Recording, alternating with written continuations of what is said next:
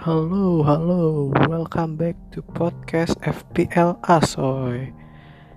Hari ini saya sendiri aja ya, Kevin Ariko alias Peksi alias Peko. e, Karena Bung Kemal sedang sibuk, maka kita lanjutkan aja kali ya Game Week dua puluh delapan, biar tetap ada starting line up buat kalian F P L managers, kandidat-kandidatnya lah yang buat kalian pilih pemain-pemainnya. Buat kiper di game week dua puluh delapan ini gue bakal make McCarthy ya. Sebenarnya antara McCarthy sama Martinez sih, karena dua-duanya lawannya gampang kan. Alex McCarthy Southampton lawannya B H A. Kemudian buat Martinez, Eh poinnya udah kebanyakan sih, jadi gue rada ragu juga. Meskipun lawannya Newcastle, gue lebih prefer McCarthy sih. Terus lanjut ke back, gue pakai tiga back. Tetap pakai John Stones yang harganya naik sekarang jadi lima koma tiga. Padahal ya main suka ganti-ganti sama Laporte. Lawannya Fulham ya City, jadi ya bisa clean sheet lah, bisa golin juga. Cuma kalau lebih prospek sebenarnya Diaz sih, Ruben Diaz ya, bukan Ruben Alonso atau geprek Benso. Lanjut ke back kedua gue, ada Ben Mee lawan Everton.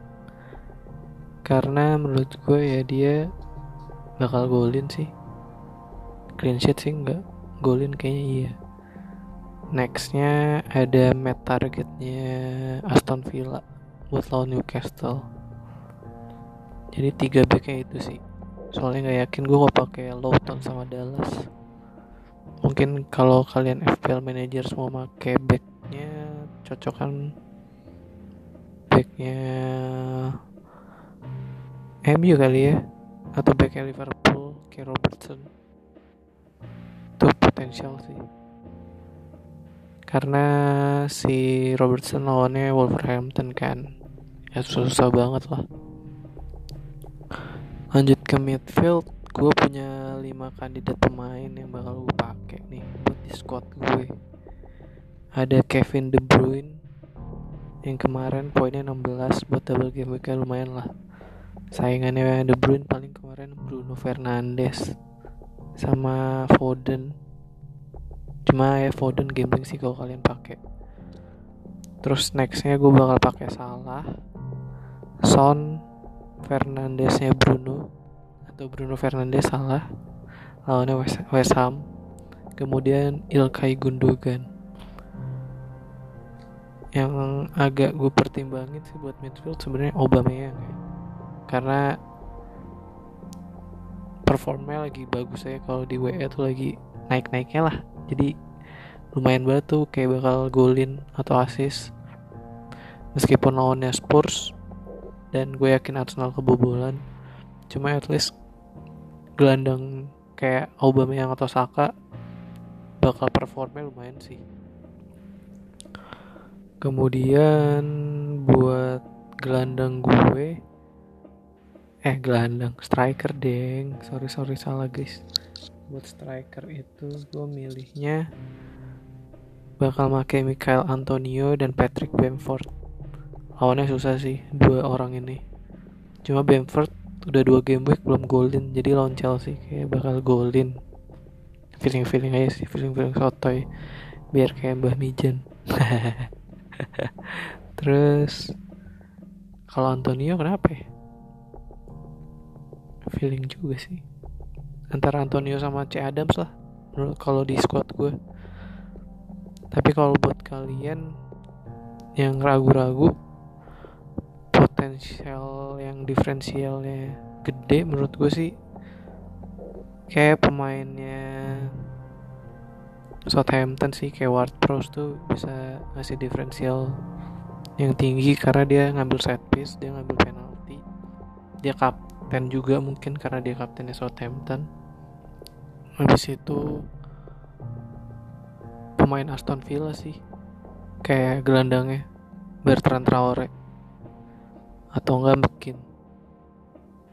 Si Sisanya paling pemain Liverpool buat ngasih poin yang gede, karena udah beberapa game week ini, dua game week lah katakanlah, karena kemarin Liverpool kalah kan game week kemarin.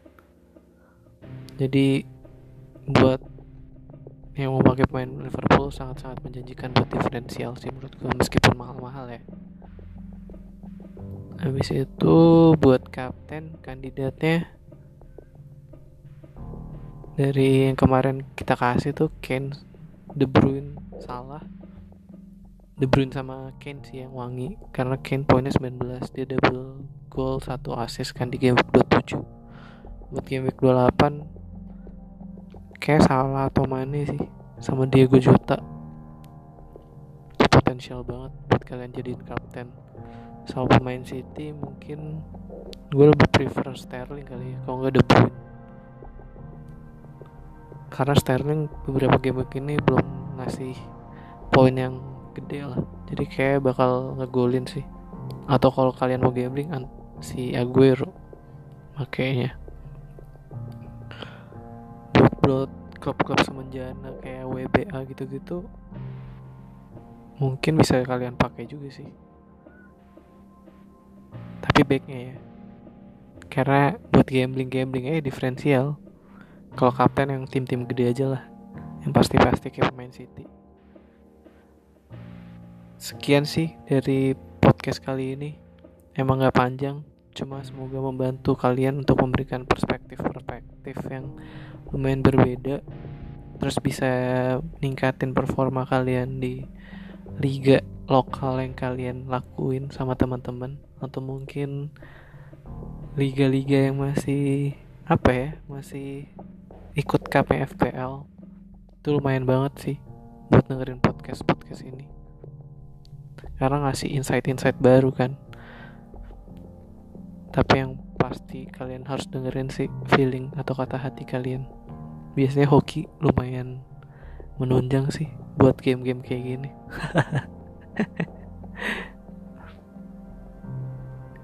Oke, sekian dari gue Peksi. Siang-siang makan kelapa. Sampai jumpa.